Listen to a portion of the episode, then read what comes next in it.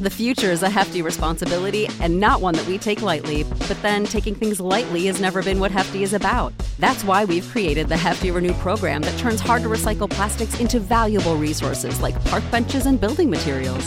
To participate, simply fill up an orange Hefty Renew bag with accepted items, tie it up, and drop it in with your regular recycling. That's it. It's that easy. It's time to rethink recycling with Renew. Particular valued resources may vary by geography. More info available at heftyrenew.com. Astros Baseball is brought to you by Ram Shirts. Ram Shirts offers custom printed and embroidered apparel. They offer direct-to-garment printing for small runs and screen printing for larger runs. Follow them on Twitter and Instagram at Ram Shirts. Go to ramshirts.com for all your custom apparel needs. Welcome to Astros Baseball, a podcast by a fan for the fans of the Houston Astros. Here's your host, Rob Fontenot.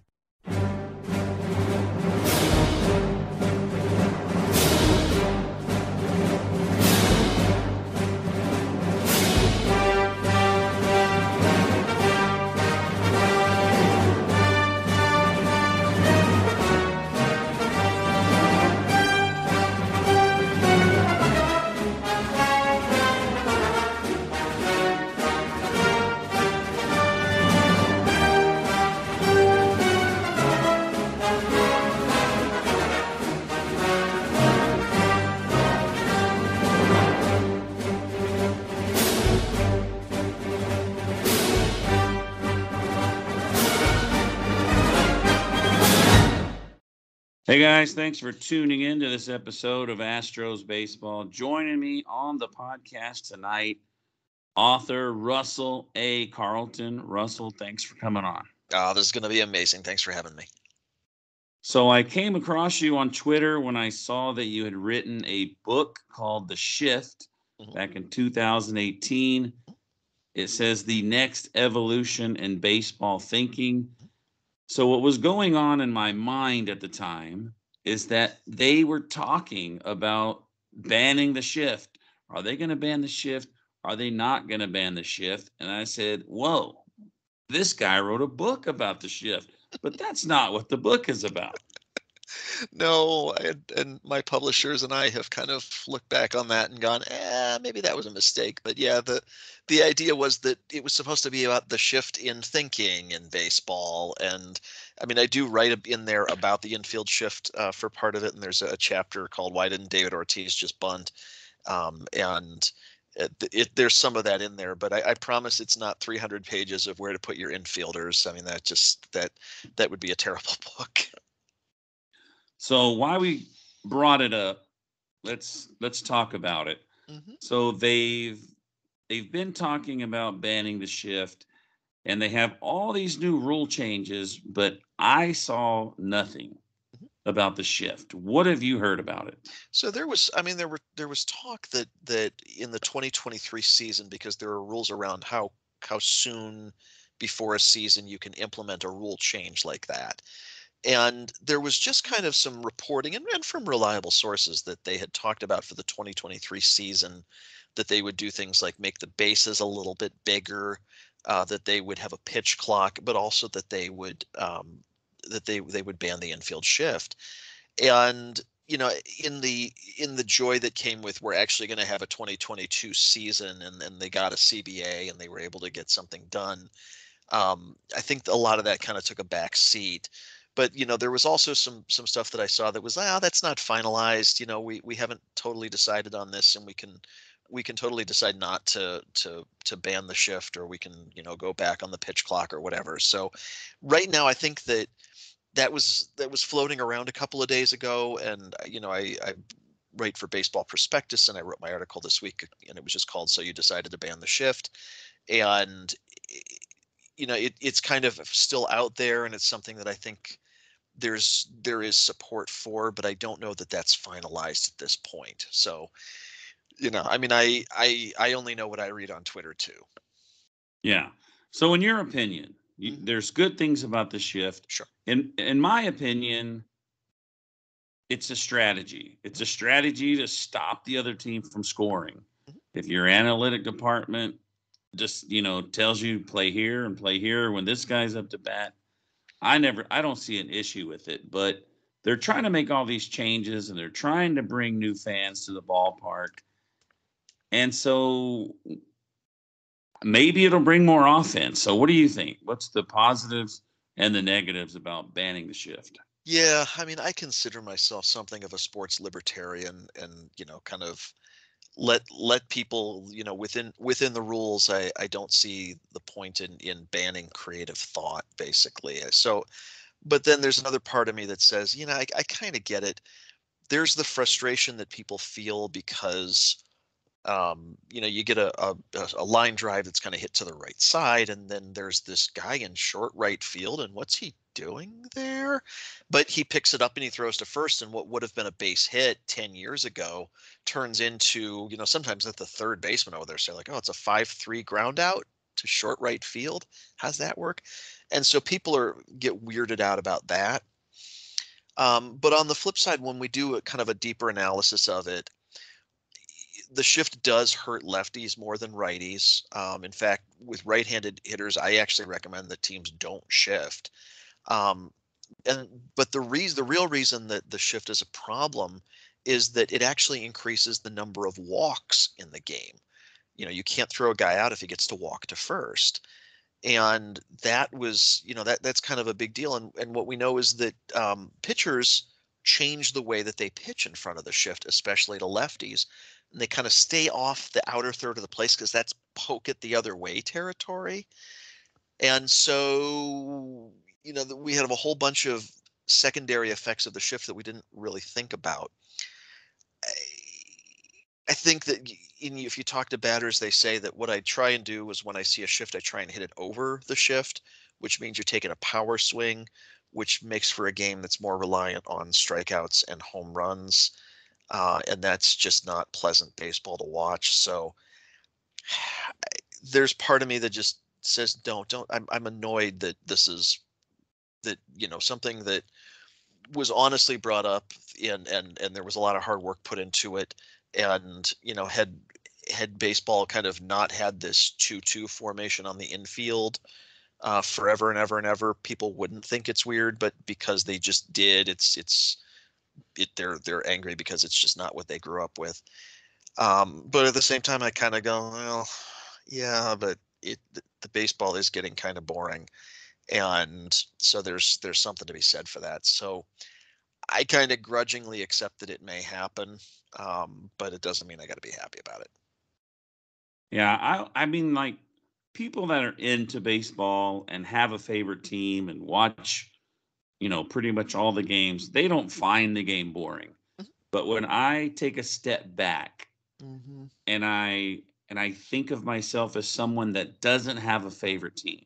Mm-hmm. So when I try to watch, like, maybe a Sunday night baseball game, you're like, oh, okay, I'm going to watch the Red Sox and the Yankees. It's this rivalry. I get 2 or 3 innings in it, and I don't want to watch it because I only care about one team. I don't get excited about watching other teams play. Yeah, and I mean, if you're trying to hook in not only just kind of the casual baseball fan, but even just thinking about, I mean, I live in Atlanta, and, you know, we got a team here that did okay last year, and, you know, that'll kind of draw. But the even trying to draw some of those people who would only ever cheer for Atlanta and would only go to one of their games, but trying to draw them out to the ballpark is another thing. You know, I keep, and you're right, sometimes you have to take a step back and, you know, I write for a baseball website. I've published a book on baseball. I'm a baseball junkie. I'm not the one that MLB is chasing right now. They've got me, and I'm going to be a fan no matter what. But, you know, there's a certain amount where, as I tell my kids, it's all about the merch, and they're trying to sell the best product that they can. And, you know, that's a lot of people don't like it when you start talking like that, but that is a cold reality of life, is that they're trying to sell a product. All right. So let's shift over to your book. Nice. You like that? I like that. All right, so I kind of read a little bit of it on Amazon because they give you a little sneak peek.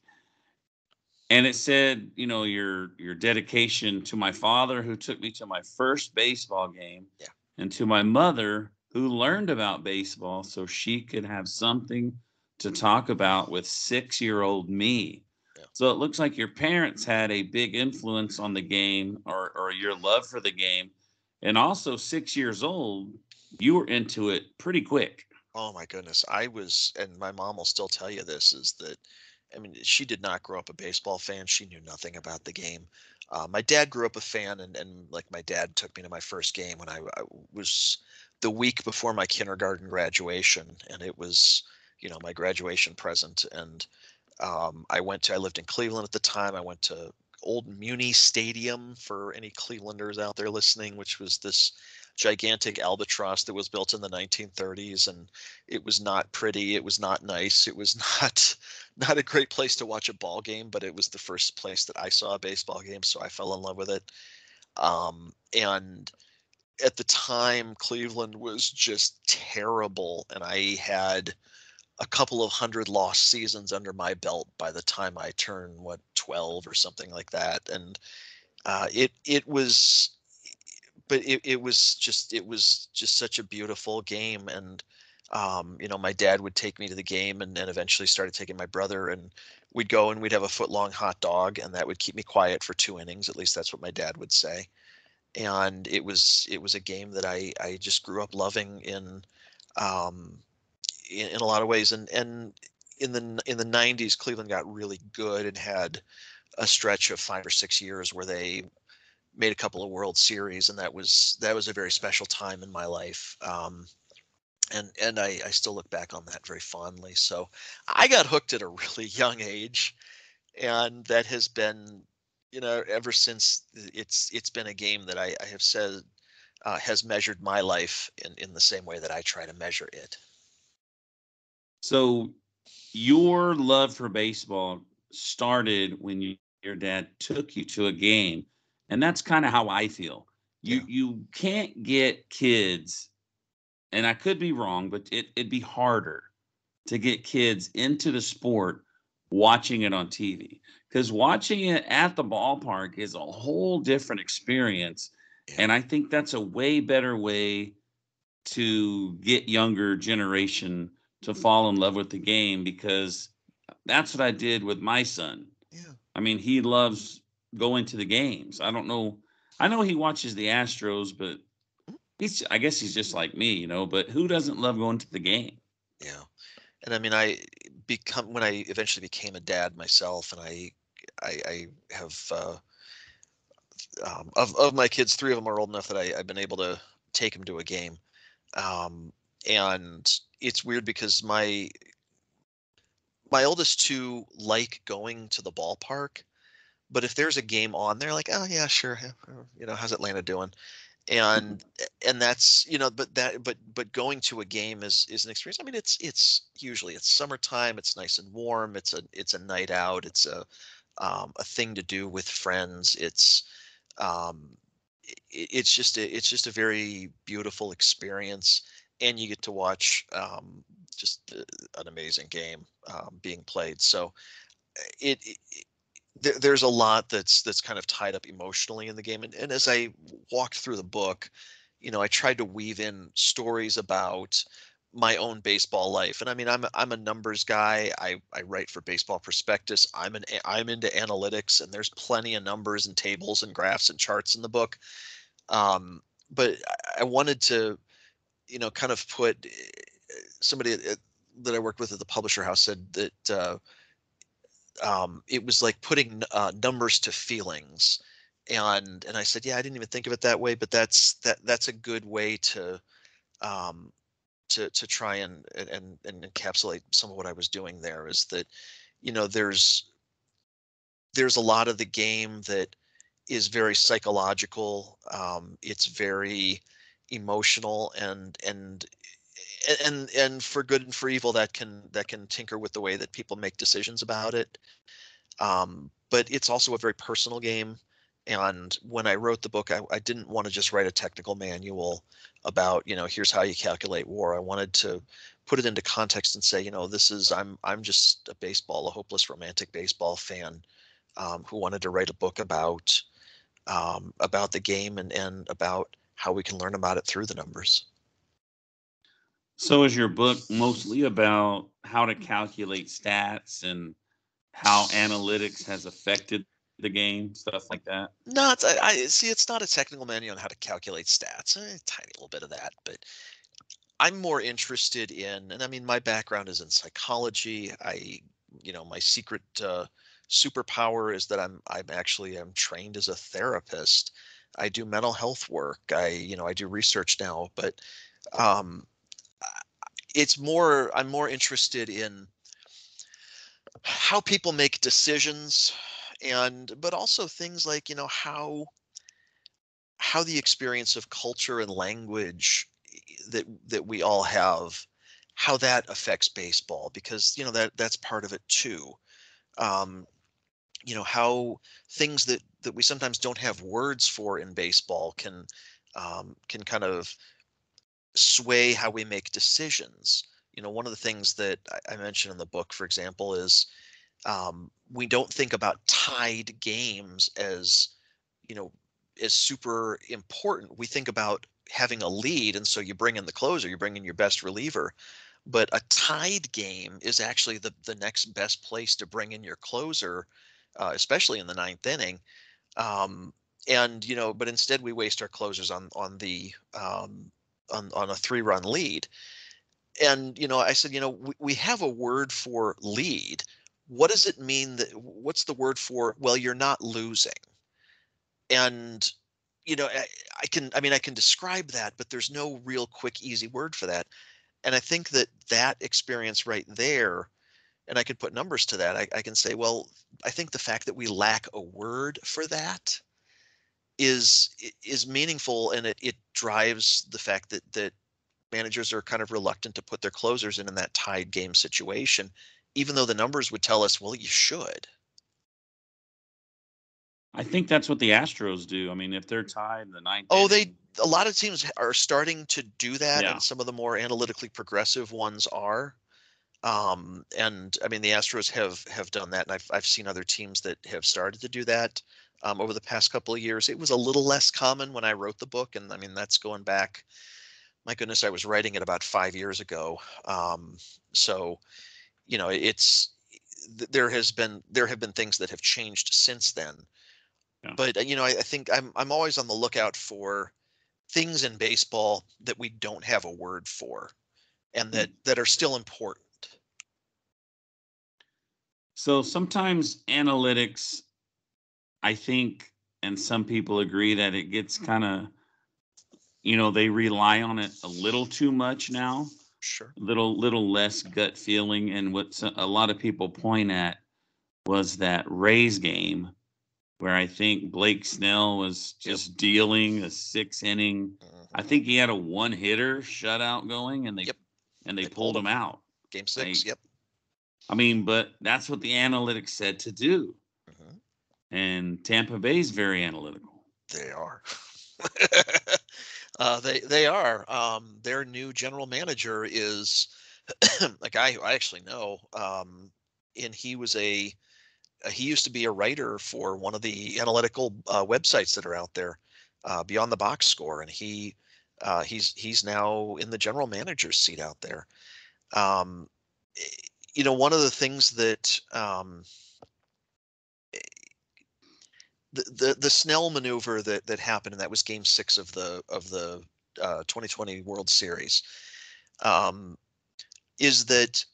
You think, well, Snell was dealing, and he had I think it might have been 5 2/3 or 5 1/3, and he was doing really well, and you think, well, he's dealing, he's going to keep going, and as a psychologist, one of the things you're trained to look out for is cognitive fallacies, and the idea, the illusion that a streak is going to keep going. If you're at the roulette wheel, that if it's hit red 5 straight times, you think it's going to hit red again just because it's got a streak going.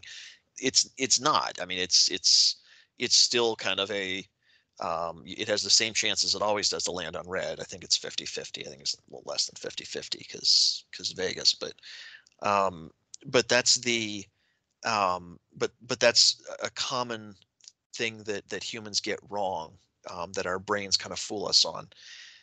When you look at the data about pitchers who are doing really, really well in a game, once they get past that 18th batter, you think they're dealing, you think they're going strong, you think that, there's nothing that's going to stop them today.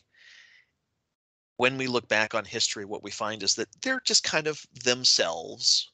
They're not turning into,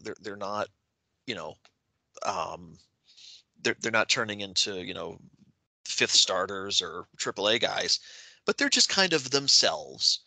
And, if you have, a decent pitcher who's having a really good game, he's still a decent pitcher. But in game 6 of the World Series, which the Rays were down 3-2 and they eventually lost that game in the World Series. But in a game that means everything, you've got to absolutely be sure that you've got the best pitcher that you can get on a per batter basis out there. And so as he turned over to his 19th batter, that's when we know that pitchers start to run into trouble, even if they've been having a really good game. And so it feels icky to do that.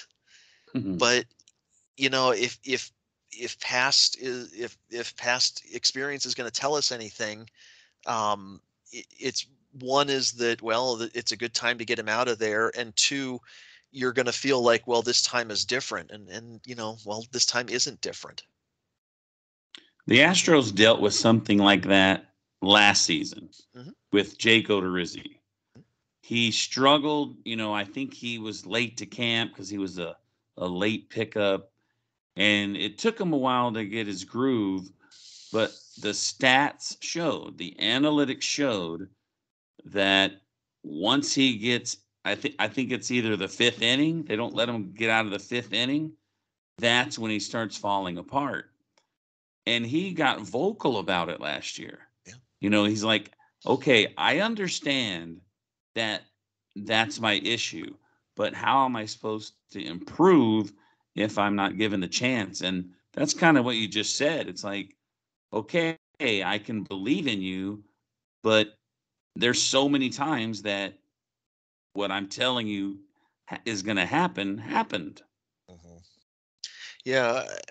With part of it was that, well, part of it, you're playing the percentages and, Odorizzi might say, well, can I get past the 5th inning? And it's something that they might do. For example, if, the game's, it's one of those days where it's, 11-2 already, and you're like, well, it's just garbage time at this point from here on out. We're going to win. And they might let him push past that and say, okay, show us. But at the same time, you got to win today's game. And the thing that I think that people haven't really fully come to terms with is that the way that pitching is thought of these days has fundamentally changed. One of the things that I tell people is everyone's a reliever right now, even the starters. And if you think about the way that we have shifted our thinking from the way that we shift our thinking is that it used to be that if you were a pitcher, you went out there until you were either tired or getting shelled. And then the manager would come out and get you. And, for a long time, it would be, okay, well, eventually you get to a point where you're getting shelled. So okay, let's go there. But well, do we have anybody better in the bullpen? And over time, we started seeing in the late 80s, we started seeing kind of the one inning reliever, the short burst reliever, who would come in for a specifically just a short period of time and go max effort. And it turned out that there were a lot of those relievers out there. You think about, it used to be, and I'm of an age where, if you had one guy on your team who threw 98, that was something special. That was like, oh, wow, that guy throws 98. Now there's like, a half dozen guys in every bullpen that throw 98. And there's just that much bullpen talent out there that you can stack three of them or three or four of them together in a game. And so all the starter has to do is get through five. Well, now you're looking at, okay, the relievers are being told, just go out one inning, air it all out. You don't have to worry about length. You don't have to worry about staying out there. And then once you've built a certain amount of those, you can start telling the starters, I know that you've got the stamina to get through seven, but dude, all we need you to do is get through five. So if you need to go a little bit, you need to kind of, reach back for something in the third inning a couple of times, do it. Get the outs. And we're starting to see even where starters are being told, we're not pitching you until you get tired. We're pitching you with a specific goal in mind or a specific job in mind. And that particular movement is something that we're just kind of coming to terms with as fans, but it's how how major league teams think about their pitchers nowadays. We've moved from the pitch until you're tired model to the reliever model. And it's just that now the starter is just the first reliever. Yeah, that's a very good way to explain that. A lot of people think, why could Nolan Ryan go out and throw 200 pitches in a game and these guys can't?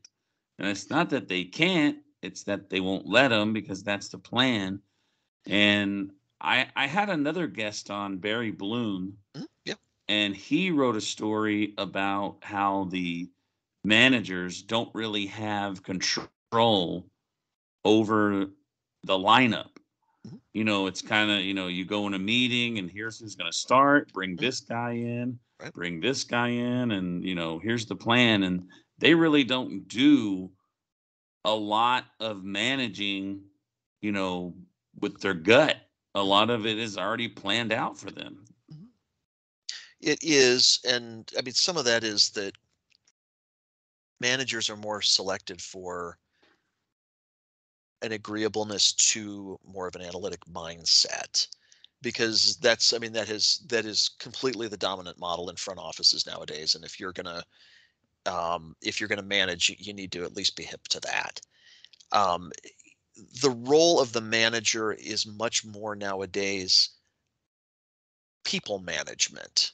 It's the ability to, you are the leader in the clubhouse over a 6-month season, where it's just, we get romantic about baseball games, but it's a workplace and they're tired and they're switching cities twice a week and they're living out of suitcases and, they're all a little hurt, and it's, I know, boo-hoo, they're making $10 million a year, but that's still a rough kind of, sort of set of circumstances to have to live in. And I think that managers are much more valued for their people management skills, their ability to kind of keep things going and keep people from falling off and keep people from being like, well, why should I bother, going to this meeting or doing the training work or watching this video or whatever, and actually motivating people to do it rather than their tactical management. We think about tactical management as kind of the gold standard of what a manager does. And I'd argue that, there's a little bit of that. But even then, if we kind of run the numbers on that versus running the numbers on how if you can keep a team kind of going through the grind, how much is that worth? And it turns out kind of the ability to stop the grind from wearing a team down is just more important. So I think that, again, this is another place where the role of a manager is changing as well. And, that's, I don't know if people are going to be happy about it, but that's kind of the way the game is played now. So what else that's in your book would you like to share? I know, like something that people can expect. Like, I'm going to go get this book. This is what I'm expecting. What it is, I start every chapter off with a personal story, and the thing that I hope people get out of the book, and the reason I put those stories in there, and reading my own Amazon reviews, why do you put all these stories in there? Well, I wanted people to understand that, I'm a real human. I have a wife and a family and a job and I am a baseball fan through and through. And when you pick up a book and you know that there are analytics and numbers in it, there's this idea that, you know, this isn't going to include the human element of the game. Well, I wanted very much that human element to be front and center, and to understand that, you know, you can think about the human element. And as a psychologist, this is something that I do on a regular basis, but you can do it in a way that's actually scientific and that's not relying on, you know, fairy tales and metaphors and all the usual stuff that tends to go in really bad sports writing, basically, and you know, movie cliches. I wanted that to be front and center in the book too, so that, you know, that readers would understand that I'm a real human being, and I might be the messenger of some of the things that, you know, I'm talking about are, hey, baseball's changing and that's not comfortable, but it's not changing just because we want to change it. It's changing for this reason. And part of me is uncomfortable with that sometimes too. So let's talk a little bit before I let you go about the rules. Yeah. And some people was like, how are they rules when they changed them and they changed them back? So it's not new rules, but it's different rules that came back. But anyway, So we have the ghost runner that they brought in 2020 and got rid of that. Mm-hmm.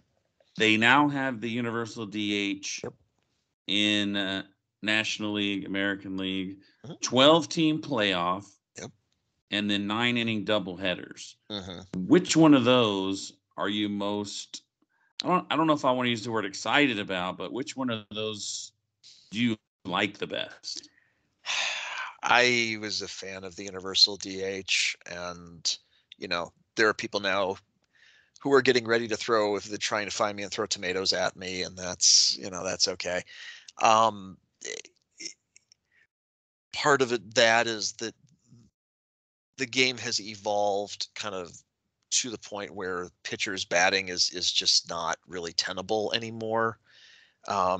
There's not really any strategy left in it.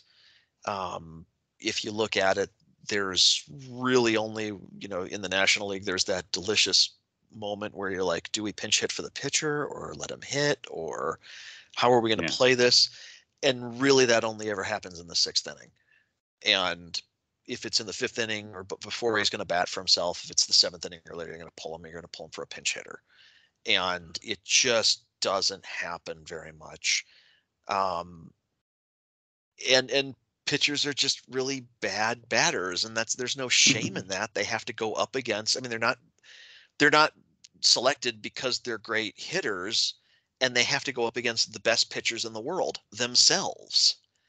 And so I think that as much fun as the Bartolo Colon home run was, it was one moment, and there are just so many strikeouts and just weak ground balls that happen, and you're looking and you're like, this isn't a professional at bat, this is just an automatic out who's just kind of up there hacking, and, you know, once in a while something kind of sneaks through the infield, and great.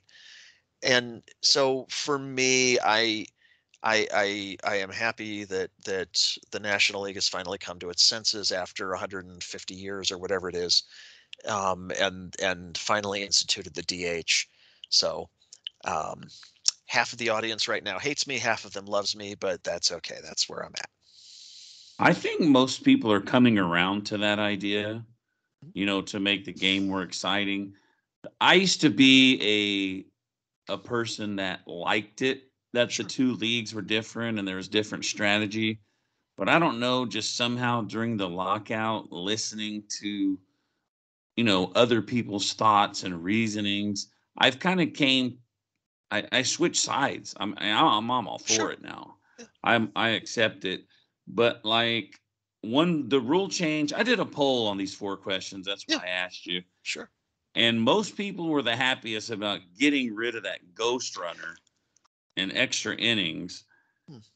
So it was the DH and the ghost runner was 91% of the vote, you know, combined. It was 51 and 40. Sure.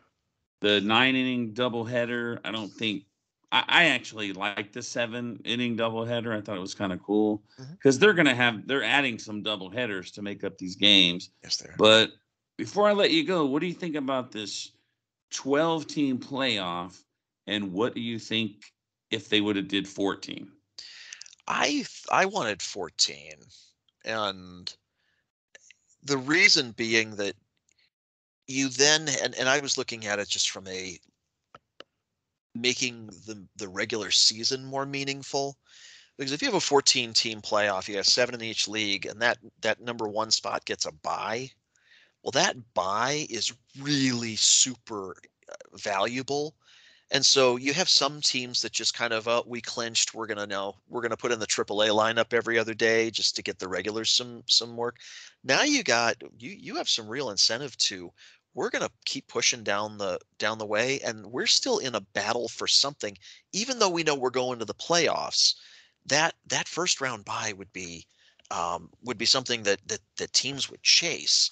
And so now you've got you've kind of got the pennant chase or the playoff chase at the bottom of the ladder for the teams that are kind of in that zone of the last playoff spot. And then you've got a battle at the top as well. So that makes for a lot of really interesting baseball come the end of the season. And that was something that really appealed to me. I think 12 and the way that they're going to do it, it seems as they're going to have some short series the way they've had, or they had in 2020, where they have a 3-game at the beginning of before the divisional series. I like that format. I like how it played out in 2020. I know that was just kind of a weird season because 2020 was weird. I think that I think it's a little bit more fair as well. Gets teams a little bit more to play for. I like the 3-game series rather than the 1-game coin flip. So it's, you know, we will eventually have a team that kind of sneaks in at, you know, 84 and 78 and goes on a run and ends up in the World Series, but I'm okay with that. I can live with that. That'll go down in the history books and people will remember, I remember that one time that team did. And you know, that can just be a little bit of fun.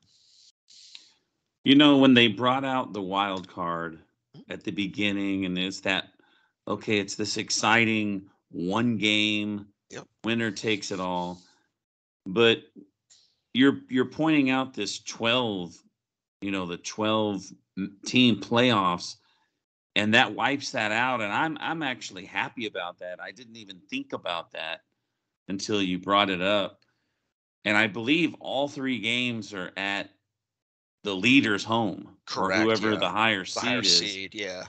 And I think with the 14 team, it was going to be the same, but they were talking about giving the higher seed a 1-game lead. Yeah, the ghost win, if you like, and the ghost runner, on second. I wasn't a fan of that.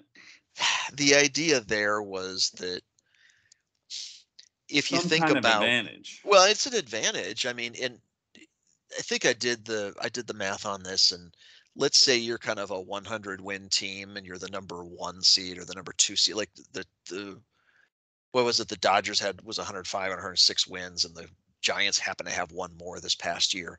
Mm-hmm. And I mean, the Dodgers went into that game against the Cardinals, and the Cardinals had won 87 games or whatever it was. And so it was like a 20-game spread between the two.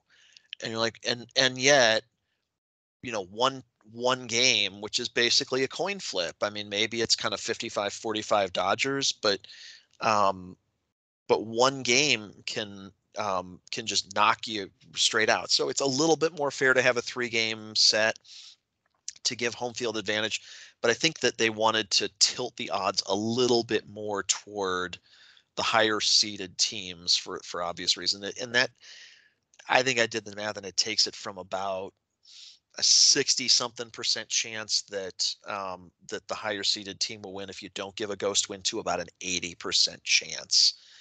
And so it was trying to walk that line of fairness, but I think that that's probably a step too far. It's just not something that's really done in any major sport playoffs. I think one good thing about it also about the three games being in one place is they won't have a travel day.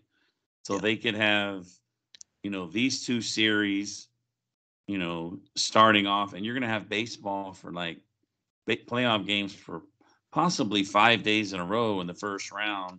Mm-hmm. I think it's going to be pretty nice. I mean, at first, I wasn't really a fan of the 14 because 7 out of the 15 teams make it. Right. And I just thought that was too much. If you think about, we've got March Madness coming up, and for those people who like college basketball, there's that Thursday, Friday, Saturday, Sunday where they have the first and second rounds, and there's just college basketball being played all over the place. Yeah. And you flip to whatever channel happens to have it, and there's a college basketball game on, and they're all do or die games, and you can basically take that entire weekend and just sit there and watch all the college basketball you want. And so I think that Major League Baseball is kind of trying to set up that sort of a weekend with playoff baseball.